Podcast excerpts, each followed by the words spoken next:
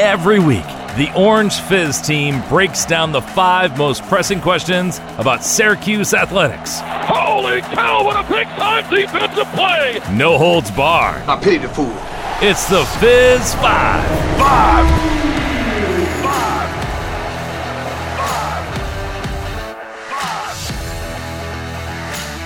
Hello and welcome to a special three-person Fizz Five. This is going to be fun. Joining myself, William Griffin, we've got Francesco Simone and Tyler Aitken. Boys, not too often we have a three-man crew here. This is going to be fun. I listen. I, I hope not to step on anybody's toes, but I, I think it'll turn out for the best. You know, Tyler Aitken walks in and says, "Hey, can I join him?" We're like, "Yeah, why not? We like Tyler, so I think a three-person group is going to be good." Uh, no, no kidding. That is the exact story. Francesco and I come in to record. Tyler's like, "Hey, can I do it?" And it's the more the merrier. Let's get right into it with topic number one. Number one. Just when you thought things couldn't get worse, they do. If you thought last year's Florida State game was bad, oh boy, do we have another cookie in store for you. 41 to 3, the final in Tallahassee as fourth-ranked Florida State crushes Syracuse. Francesco, we'll start with you. You were there I calling was, the game for. WAER. Yeah. Just what did it feel like a disaster from the get-go?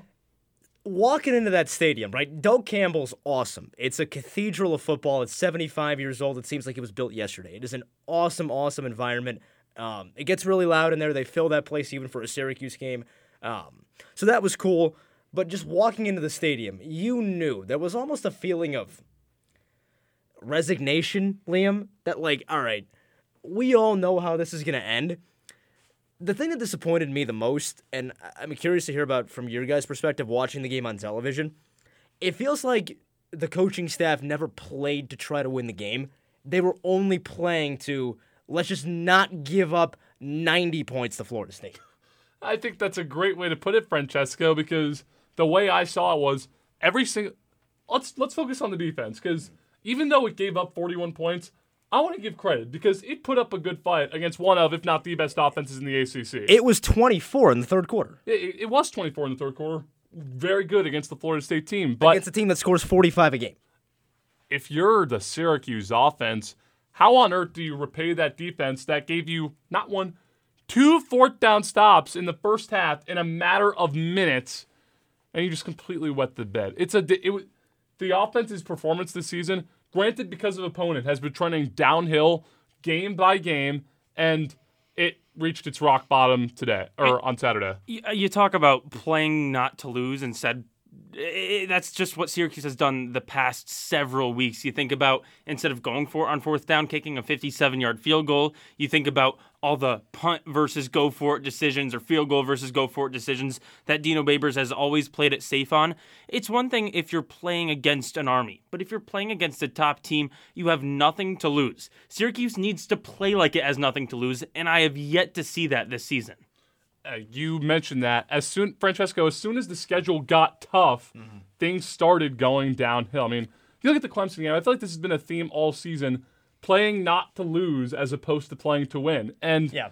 th- it reached its peak on Saturday. Some other things to get into from this one. What the heck happened to Garrett Shrader? Yeah.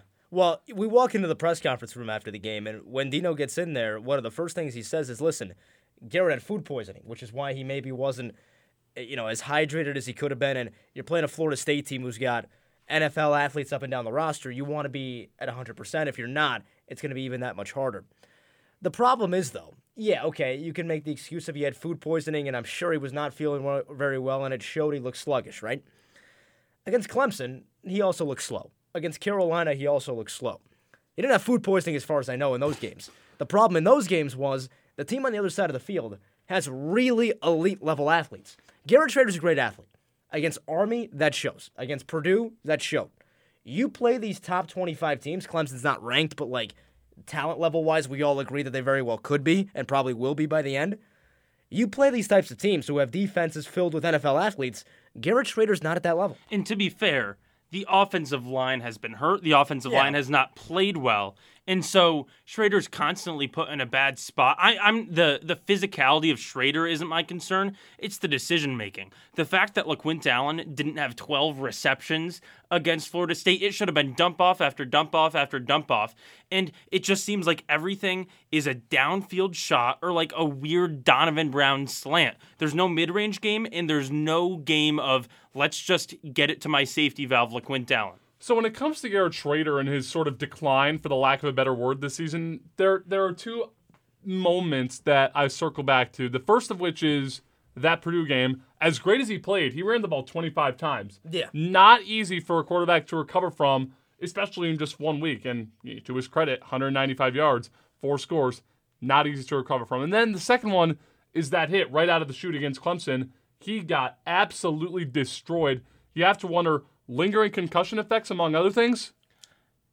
I don't know if I want to speculate in terms of an injury there, but I, I just think in general, it goes back to my point about decision making. He, uh, similar to this week, he wasn't making maybe smart passes, and against Clemson, you gotta slide. You gotta make business decisions, not just for yourself, but for the team. So my, I'm not gonna speculate any injuries, but my biggest takeaway is the decision making has to be better, especially from a guy who's played as much college football as he has. to me, the one play that defined Garrett Shrader's season was against Western Michigan on the first offensive possession when Oronde Gadsden gets hurt.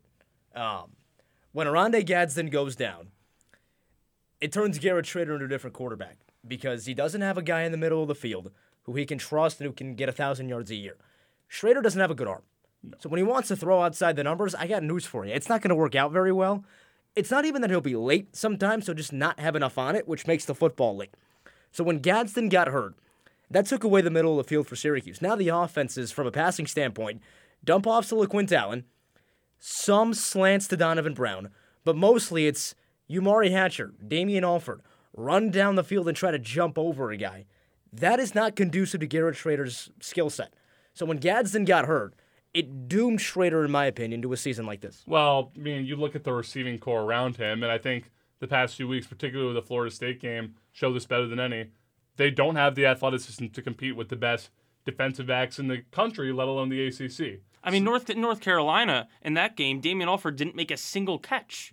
Not a single catch. When was the last time Damian Alford didn't have a catch? Trivia question. Uh early last season, Purdue. Last Purdue. Year. Week Purdue three. last year? Week three. 15 games. and that's because Damian Alford made every single catch that game, pretty much. Yeah. Exactly.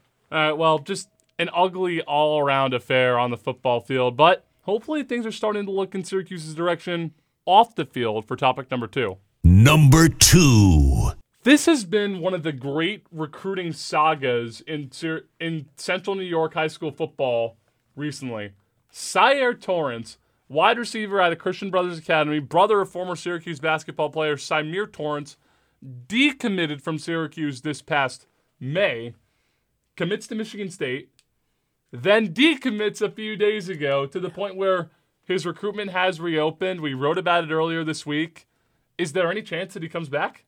I think it's possible. I mean, he doesn't have a formal relationship with Syracuse anymore since his brother no longer attends. But I mean, you grow up 15 minutes from campus, there's probably a decent shot. Now, I will say the thing that probably leans towards maybe not coming back is there's a few things actually. One, he's a very, very talented player that was getting recruited to the Big Ten, probably doesn't want to drop down to Syracuse's level. and then number two is the fact that when he it wasn't exactly a bad breakup between him and Dino Babers, but it wasn't great either. He was getting recruits recruited. He was still getting recruited after he had committed to Syracuse. He had was getting formal offers, and so that's when the conversation started between Babers and Torrence. And Babers told him that he should maybe decommit if he wasn't exactly sure that he was going to Syracuse.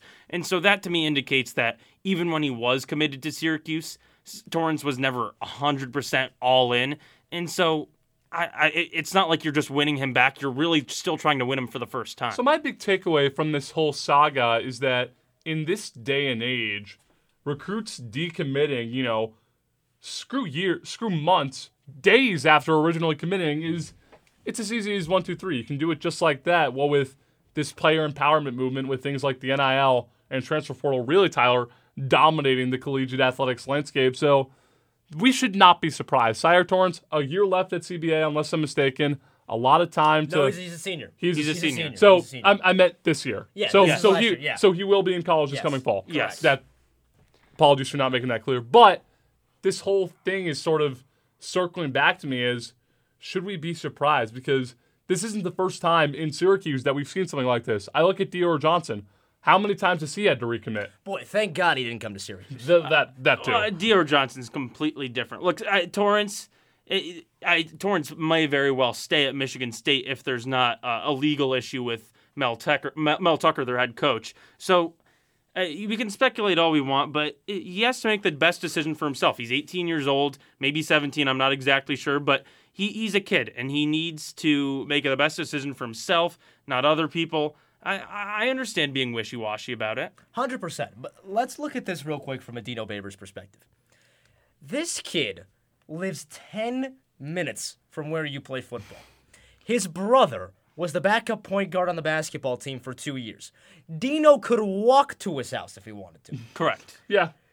How do you lose him? He's the. I called one of his games at the beginning of this season. He's playing at a different speed than every other high school football player in Central New York, maybe every other high school football player in the state. He's in your backyard. You can't keep him home?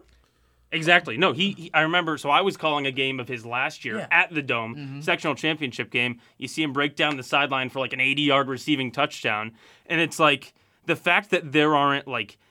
I, I don't know exactly what recruiting rules might impact this, but the fact that there aren't like 80 SU scouts in the stadium standing up, clapping after that play, and being like, "This could be, you could be running down this sideline in a college football jersey." Uh, how do you not capitalize on that? so so I it this brings me to a few points. One, the fact that the high school football in Central New York. I'm sorry, two resident It's not awful. good. It's, It's not not good. so It's bad. not good. It's not, good. So, and we've talked a lot about Dino Babers not being able to recruit New York City, New Jersey, New England. This whole Which is fair. Which is But you got to clean up the the fo- four decent players in upstate. if you don't get the best player Central New York has seen in God knows how long. It's been a while. it, it's been a lot. Um, you two can attest to this more than I can. I can't. So, Tyler, you're from Syracuse. I'm from Rochester. yes. The last football player to come out of Rochester that went to the NFL was a guy by the name of Brian Parker, who played tight end at my high school, went to the University of Maine, and spent like a year and a half on the Broncos practice squad. Go Black Bears, by the way. sure, Liam, whatever you say. But that's the type, like, that's the best football player in Rochester in the last decade. Yeah, I mean, S- Syracuse probably produces a little bit better talent than that. Latavius Murray, I, I think, Okay, of good running sure. back. Uh, he went down to Florida for, for How long college. ago was that? Uh, that was 10 years ago, Exactly. I think. More than that, probably. Um, you know, there's a, a player on Syracuse's team right now, Elijah Wright, who is a depth piece on He's a the line and walk-on. plays fullback. He's a walk-on. So You, you you get a lot of walk-ons to Syracuse from Central New York, but you don't get many eye-popping recruits. You lose out on this kid. I think there's a case to be fired for that alone. uh, especially with the versatility that that he provides because he was recruited as a wide receiver to Syracuse to Michigan State. He was recruited as a cornerbacks coach. He's gonna he's gonna play DB in college. and, and now so a little bit of a a maybe there was someone else with a local connection. The cornerbacks coach at Michigan State used to coach at Syracuse. His name was Jim Salgado. He was with the Bills for a few years but he used to coach at Syracuse back in the 2000s uh, and lived here for a while so he does have the Central New York connection probably why he was able to recruit Torrence but it's like yeah he had a connection and then left to Michigan State Dino Babers is the head coach of Syracuse and still couldn't do it. He's getting out recruited by people that moved away. So It's- it's, it's a tough look. Uh, it's a it's a really tough look, Now, and one thing, Liam, CBA also has a receiver named Dante Bashai, who Syracuse just offered a couple of weeks ago. So let's see if they can get him at least. if they can get not well, not not quite on the same No, pedigree as Cy- but still, if you offer a guy who plays ten minutes away from where you play, you, you should get, be You, gotta get him. You should be able to get him. Then it just it would just add to what has been frankly a recruiting disaster on the gridiron. But we head to the hardwood for topic number three. Number three. I can hear basketballs pounding the floor in my ear. Hoop season is almost here. That that that rhyme was unintentional, by the Okay, way. Dr. Seuss. Yeah, I know, right? But oh, I Syracuse didn't know it. Syracuse basketball had media day on Friday. In addition to the Orange tip-off event, Monroe Madness being hosted this Saturday if you're in the Rochester area and want to get an early luck without driving 80 miles up Interstate 90. Good people in Rochester. Just want to point that out. Great people. Uh, Ro- Rochester native Francesco Simone, but Just make sure not to get a garbage plate while you're there. I I just, just. I'm not a big fan, honestly. All I care about, tremendous people. I was in the Melo Center for Media Day on Friday. Got to talk to Coach Autry, talked to many players. The general consensus is positive around this team, Tyler. Well, I mean, i- if you're getting a, a coach that everybody's feeling good about, did a great job recruiting in his first offseason, it would be extremely concerning if, if there wasn't positive news coming out of it. Now, talk to me in a month or two because you never know what's going to happen. Uh, I, I don't really take too much stock in people are feeling good at Media Day. I'm sure everybody's feeling great on Media Day uh, in all teams across the country, or at least that's what they're portraying. Uh, but I'm curious, what were the X's and O's takeaways that you were actually able to get out Yeah, of so Autry? there, uh, it wasn't necessarily Autry that I got a ton out of because he, no, a lot more reserved than Jim Boeheim. Yeah, Boeheim and Autry are both quiet, but if you give Boeheim a good question, he will give you a full answer. I didn't really get that sense out of Autry. He was a little more shy, for the lack of a better word, not necessarily willing to give away everything, but getting to talk to the players, man, was awesome. Naheem McLeod told me a really interesting story. Okay. During that uh that Syracuse FSU game down in Tallahassee last year when McLeod put up 16 and 8, apparently he approached multiple players or was approached by Quadir Copeland, John Bol Ajak, who no longer with the program. Even though, even though he's still here, by the way. I I, fun, I saw John Bol Ajak walking out of Newhouse on the way over here. Yeah, I, I don't know what he's doing, but he's still here. But we we've have you we've all seen a lot of John Bol Ajak, even though he's not still on the team. Anyway, back to McLeod. He said word for word, "I wanted to come here," and he started to send out that memo at that Florida State game, Francesco. Well, I, I, I, I not to step on No, your toes, please, Francesco, go. but I, I hope he plays like he wants to be here. I, I think of all of the transfers, all of the newcomers to this team, McLeod is probably my biggest concern. Look, you come from Florida State playing 13 minutes a night, a few good performances all year, and he's about to be asked to be a starting caliber. Full game player for Syracuse, replacing an all ACC talent in Jesse Edwards. I wouldn't And- call him an All ACC talent. Je- Jesse Edwards? No, not when. not- Objectively, he was an all ACC all-ACC honorable player. mention this year. He was an all ACC player. okay, that doesn't make him as good as the best big men in the ACC. Uh, regardless, you're uh, to expect Naheem McLeod to be anything close to Edwards is painfully Okay, optimistic. I, that I agree with. and just like eh, I think there's a lot of very optimistic SU fans thinking maybe McLeod is just going to step in and be a great starting center, and we really have zero idea if he can be anything close to that. I mean, the only the only thing that I feel like has SU fans really buzzing about him is the fact that he's seven feet four inches tall. That's cool. That's a full foot taller than me, and that's really hard to do. so was Pascal Chukwu. He was like seven two, and he could barely hold a basketball. So Just because you're tall doesn't necessarily mean you're going to be a great center. That's, That's very correct. fair. I W- with that's a good that's a good line. with McLeod, Tyler, you mentioned this a little bit. He's been a backup his entire career. right? correct. Now, what are starters for the most part? Former backups, right? So maybe he turns into something that's really, really useful for Syracuse. It's a big if. It Here's the a, thing, though. It doesn't necessarily need to be just him, because you also have Mounir Hima. Now, do I think Mounir Hima is about to turn into a star? No, I don't. However, what you do have there is you've got two guys who are big, two guys who are really athletic, and two guys who, at the very least, can block shots and dunk the basketball. so you got two kicks at the can, right? If McLeod doesn't work out, there is still the chance that Hima does. Now, am I confident that either one of them will become a great center in the ACC? No, but two tries is better than one. Let, me lay this out. Success for Syracuse at the center position. Now let's pretend Maliq Brown doesn't play there, which he should, but we'll, we can get into that another time. Uh, a, a successful day in the office for Syracuse centers is that Hima and McLeod combine for 15 rebounds and probably nine fouls.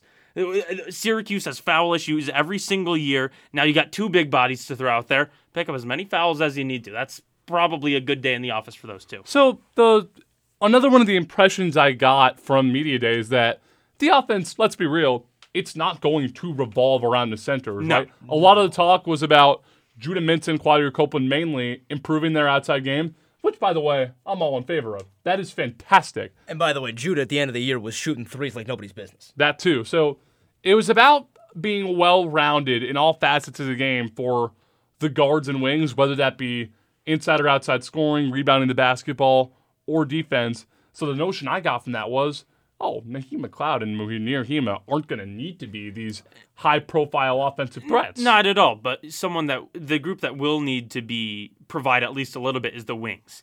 And Syracuse has a lot of depth at the wing position and no stud. Benny Williams has never broken out. Chris Bell was supposed to be this amazing amazing shooter, can't always do that and doesn't rebound for his life. And then He Justin did get a few rebounds in the orange tip off. uh, That's great. He got a rebound in a scrimmage. Uh, and then Justin Taylor has shown flashes, was great during the Bryant game, and then never replicated that. So, yes, the guards might be great on the outside. The centers probably don't have to do much. I'm worried about a lack of a stud on the wing. I think you hit the nail on the head. Um, Benny Williams is not a power forward, No. but that's probably where he's going to have to play yes. because you want either Justin Taylor or Chris Bell on the floor. Um, so to me, how far this Syracuse team goes is contingent on can two of Benny Williams, Chris Bell, Justin Taylor. I need two of those guys to become really good players. Correct. Can you throw Quadir Copeland in that mix? No, He's I a think- different type of player. He's a different type of player. I need I need a scorer off the wing or two. And he's he's certainly more of a guard.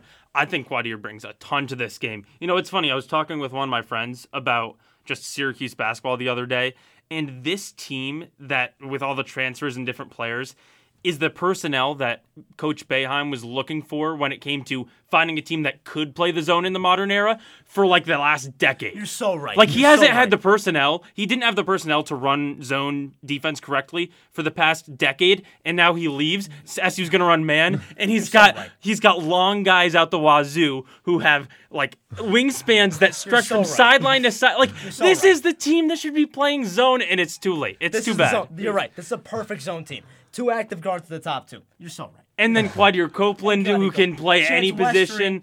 Uh, Maliq Brown is the perfect forward for a two-three. Yes. Yeah. Yep. It's so painful that Boeheim didn't get this group to play zone because that would have been pretty, and I think it would have proved to a lot of people that the issue wasn't playing zone; it was, was playing zone players with the personnel. Exactly. Yes. Well, Autry hasn't straight up declared that it will be exclusively man to man yet. I think, if I think more than anything, it's going to be a mix of man and zone, much more so than what it was under Coach Boeheim. But overall, generally good things came out of Media Day. And something else good came out on Bleacher Report earlier this week. That's topic number four. Number four. At BR underscore hoops on Instagram, if you couldn't get that, that's Bleacher Report's Instagram account about hoops. Declared JJ Starling. I thought it was her soccer account. No, good call. Uh, JJ Starling as a potential sophomore breakout candidate for my breakdown on that and all of our separate articles. You can go to theorangefizz.com for that. So when I when I when I saw that, I thinking to myself, is he really a breakout player? Because it's not as if Francesco he was this bench warmer at Notre Dame last year. I think I think it is fair to call him a potential breakout because what he would be breaking out from was good player to p- half of the best guard combo in the ACC, right? He averaged about 11 points per game at Notre Dame last year, shot about 30% from the 3, couple of rebounds a game, couple of assists a game. I think him and Judah can be unbelievably electric. I mean, they it's been since Elijah Hughes that Syracuse has had an athletic above the rim type guard mm-hmm. who can really score for you. They're going to have two of them this year. Oh yeah. I- It's really exciting to see, especially I was very disappointed when Syracuse missed out on Starling. He got recruited away, As was I. recruited away to Notre Dame. Now think about it this way though. If you get JJ, you probably don't get Judah last year. Probably. That's Probably. that's correct. So it it all works out in the end, and the props to Syracuse for holding on to Judah for another year. Um, but he- I mean, I remember my brother was playing against him when my my brother was like a junior and JJ Starling was a freshman playing varsity basketball.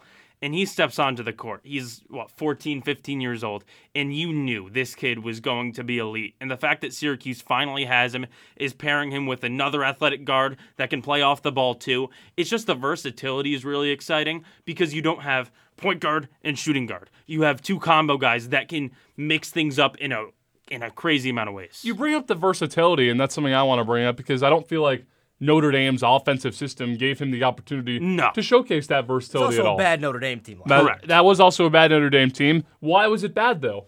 Because they were dead set on the three pointer or nothing else. That Notre Dame team was not athletic. I mean, Dane Goodwin, Cormac Ryan, Nate Laszewski, good players. That doesn't mean they can jump a whole lot or have quick first steps off the dribble. They were contingent on shooting, and that's not JJ Starling's game. His game is all about going inside, slashing to the rim, and ramming it on the opponent's head, like we saw in the dome last year. Funny enough, Yeah.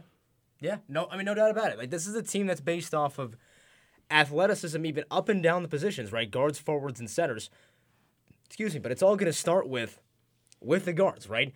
I think Judah has the ball in his hands the lion's share of the time. which it should be. It should be 100%. The thing that I'm interested to see is do they. I think they should always have one of those two on the court. I would agree with that. I think either Judah or JJ should always be on the court. I don't think there should be a backcourt of Quadir Copeland and, and Chance Westry. I think this can be played out perfectly like how most NBA one-two punches are played out. Like like take LeBron and Anthony Davis with the Lakers. One of them is on the floor for all 48 minutes of the game. They start the game, they finish the game, and stagger in between. Exactly. It's, it's a pretty There- clear. There should never, ever, ever be a minute, ex- unless there's an injury or some godforsaken circumstance like that. One of them should be on the court at all times. unless it's like the second half of a 40 point win over sure, Niagara. sure. But, like, but I, I look Yes. at I look at this as like you have if you keep one of them on the floor at all times, unless you're playing I'm just spitballing players in the ACC here. Unless you're playing Kyle Filipowski, who probably going to win ACC Player of the Year, you're probably going to have the best player on the court at all times as long as one of them is in the game. I mean, Armando Bacot's pretty good. Yeah. Um, is he back? yeah, oh, yeah. Okay. He's Yes. taking a fifth here. Uh, Armando Bacot, by the way, seeing him in person, what a monstrosity of a human being. He's the biggest person I've ever seen in my life. Um, Na- Naheem McLeod a close second because of the height. Um, yeah, I, I don't know if you're going to have the best player on the court every time you're playing. I think that's more so a case with Judah than it is with JJ, but I suppose we'll see when the season gets started. But you're going to have a player on the court who is a stud. Right? That's the point. You're going to have a guy in the backcourt who is a really, really talented And you, basketball and you player, look at the best teams in college basketball, you always have a defined scoring option you can look to that's going to come through. Syracuse did not have that last year when Judah Mintz was off the court. You were preying on Joe Girard to make a heat check three or something along those lines, Tyler. Yeah, I mean, I'm always. I, I, maybe it's the homer in me. I, I'm always going to come to the defense of Syracuse fans talking about Joe Girard. But yes, there was a point where his style of play did not fit Syracuse's style of play last year, and he shouldn't have been the go to guy. If Joe Girard was the third option on a good Syracuse team, he would be remembered very differently. But that, that's going down a whole other rabbit hole. At the end of the day, you're right. Syracuse didn't have a guy last year. It before that it was Elijah Hughes was the guy. Before the that it was Tyus Battle was the guy. Going back a little bit further, maybe we're getting into the the CJ Fair era, but Syracuse hasn't had one of those in several years. Malachi Richardson. Yeah, Malachi Richardson was that for the one year he was there. Yeah, he should have been here for longer, but that's besides the point. Yes. He's a great hoop grids dancer though. If you guys play that trivia game, phenomenal. We'll, soof, we'll soon find out if JJ Starling is or fulfills Bleacher Report's profit, for the lack of a better term. Can he be a sophomore breakout candidate? We go back to the gridiron for topic number five. Number five. So let's set the scene here. Syracuse is four and three. The Orange won their first four games, then lost their next three games, none of which were in particularly pretty fashion. So you got five games left. Virginia Tech on the road next week, Boston College on Friday night during Families Weekend at home, Pittsburgh at Yankee Stadium, at Georgia Tech, and then Wake. Correct. So I'd like to ask you both, what expectations do you have? The expectation should be three and two at minimum. Look, I, I think if Syracuse fans right now are feeling so much less confident than they were before the season, that confuses me. Because if you go before the season, you look hopefully three and one through the first four games, maybe four and zero, and then probably lose the next three eh, people they the people just live so much in the moment where it's like, oh, well, Syracuse went started four and zero, they should probably beat Clemson, UNC, or Florida State. No, that's not the case. Now the losses were very very bad. However, against some of the best teams in the sport, two top 10 teams. And so the expectation should be 3 and 2. Boston College has looked pretty bad. Pitt has been up and down, just beat Louisville, but before that looked bad. Virginia Tech hasn't been great. Georgia Tech hasn't. Like, none of these teams have been great. So you hope that they're 50 50 games and Syracuse comes out on the winning end for more of them. The expectation has to be to win two of them. I mean, if, if you miss a bowl game this year, oh, my, oh, oh. my, that that's not gonna. I mean, You think the expectation is just two, though? I think that's the, the At minimum, minimum. minimum. That's the bare minimum. I feel like the minimum should be three. I think if you if you get to two, you're saving jobs. Yeah. I think if you I think if you if they end this season four and eight or five and seven, somebody's getting fired. I don't think it's Dino necessarily. Uh, yeah. I Who think do Who do somebody's you think? Who do you think it is? I think Dino? somebody's losing their job. I don't know who. I I, will don't think it's Dino though. I will say I'm so sick of the mid-season conversations about Dino's job just because he is he- he's been a, a 5 and 7 to 7 and 5 coach his entire career minus one season. And a one well, a, Oh, t- a- one season on each season. direction. Yeah, one season each direction. A 10 win and a 10 loss season. So, uh, uh, yeah, yes, if Syracuse misses a bowl game, he should be fired. I said Dino Babers should be fired three years ago. At this point, I don't think he's gotten any worse as a coach. I'd say he's probably gotten better. Yeah. So, in, in not a great recruiting history, but it, the next, the class of 2024 is, Is one of his better ones. So I so I look at both of your analyses per se, and I lean more towards Tyler in terms of the expectation should be three wins. You got to match last year's 7 and 5, Well, in my opinion. A that B,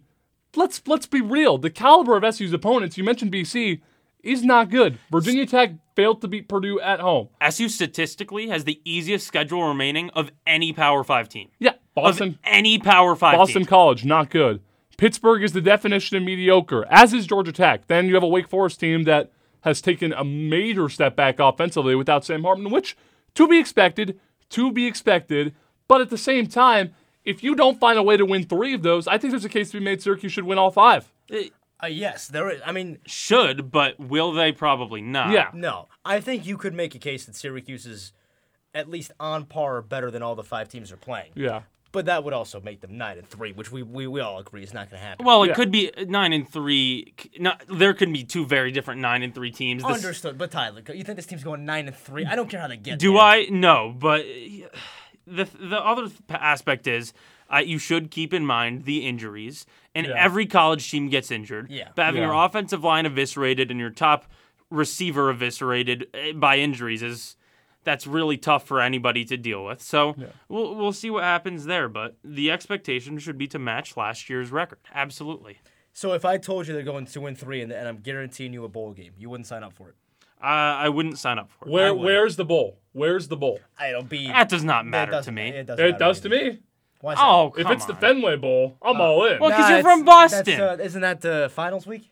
No, not this year. Oh, not this year. Okay. It's after yeah. Christmas this year. So I, Okay. I, I'm not signing up. For, I'm absolutely not signing up for that. Would I be calling for Dino Baber's job? No, just because I, I, I think the current administration has shown that they're not willing to, you know, cut ties very quickly with people. I think there's a world in which they make some changes at the uh, at the assistant level.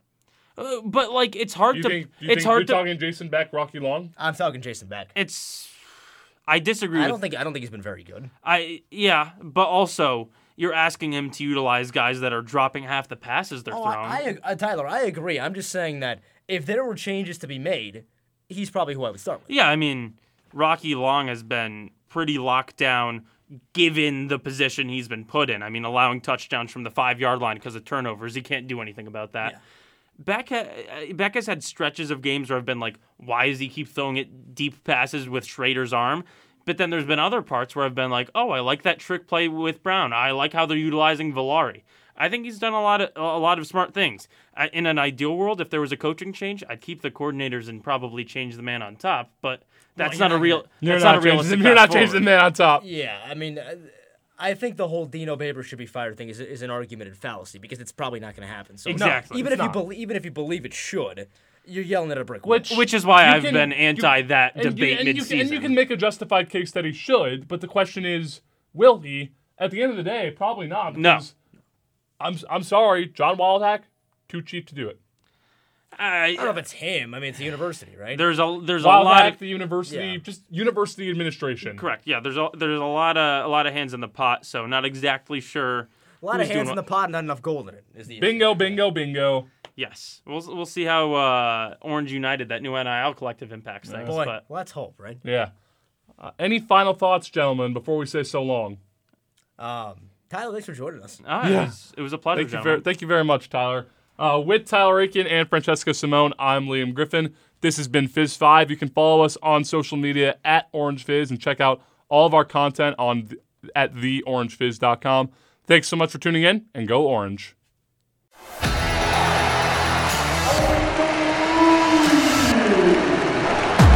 And that's your Fizz 5. Listen next week.